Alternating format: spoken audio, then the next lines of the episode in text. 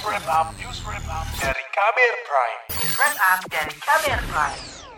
Kurang dari dua tahun menjelang pemilu 2024, berbagai lembaga survei terus merilis nama-nama tokoh yang masuk bursa calon presiden.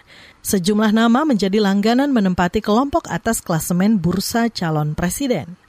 Direktur Riset dari Lembaga Riset dan Konsultasi Publik Algoritma, Fajar Nur Sahid, pekan lalu menyebut sejumlah nama paling populer seperti Ganjar Pranowo, Prabowo Subianto, Anies Baswedan, hingga Ridwan Kamil.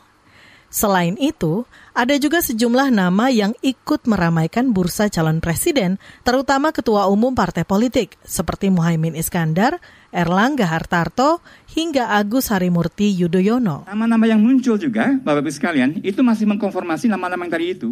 Jadi delapan nama yang kita kotaki itu, itulah nama-nama yang sebangun dengan publik figur yang dianggap layak untuk nyapres. Jadi orang itu menganggap bahwa nyapres itu dianggap layak dan figurnya juga dibayangkan sama juga begitu.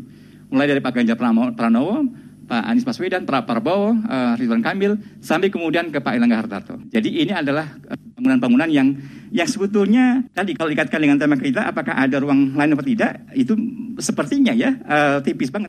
Ada belasan nama masuk bursa calon presiden, meski hanya sedikit yang memiliki elektabilitas tinggi. Sebagian besar lainnya, tingkat elektabilitasnya kurang dari 3 persen. Sejauh ini, bursa calon presiden lebih didominasi adu popularitas daripada gagasan. Peneliti dari lembaga survei kedai kopi, Hendri Satrio menyebut mestinya pemilu mendahulukan adu gagasan daripada adu populer. Pemilu itu kan sebetulnya bagi uh, partai politik itu adalah kompetisi ideologi itu. Pertarungan ideologi, ideologi siapa yang paling bisa diterima oleh publik. Jadi bukan hanya sekedar uh, kompetisi angka elektabilitas gitu. Nah, penyampaian ide-ide inilah yang sebetulnya harus dilakukan oleh setiap partai politik. Elit partai politik mengakui saat ini calon presiden masih lebih banyak berlomba-lomba menampilkan citra diri agar disukai masyarakat sehingga meningkatkan elektabilitas. Politisi PDI Perjuangan Johan Budi mengatakan, dalam kontestasi politik seperti pemilu, semestinya lebih banyak disorot soal kapasitas, kapabilitas, dan integritas seorang calon kapabilitas ini bisa diukur dari bagaimana track record si calon ini dalam menjalani jenjang-jenjang uh, ketika dia memimpin di level mana pun ya. Jadi perjalanan itu bisa uh, mengcapture seseorang ini, oh ini punya kapasitas sebenarnya gitu uh, untuk uh, menjadi pemimpin.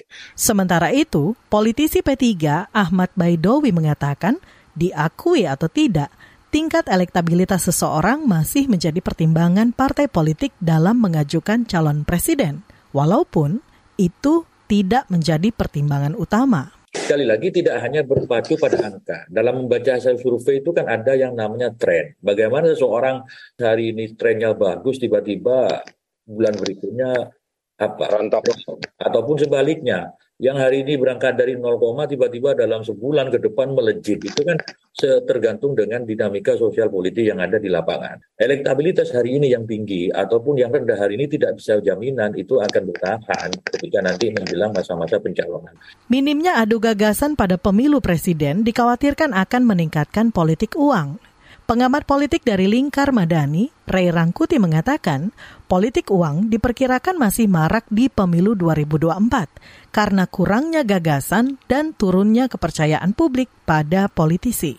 Nah, oleh karena itu, kalau mau politik uang itu hilang, salah satu faktornya yang harus kita dorong adalah bagaimana memproduksi gagasan sebanyak-banyaknya menjelang pelaksanaan pemilu dan dengan gagasan yang kita pegang itu, kita menganggap bahwa setelah pemilu hidup kita akan lebih baik.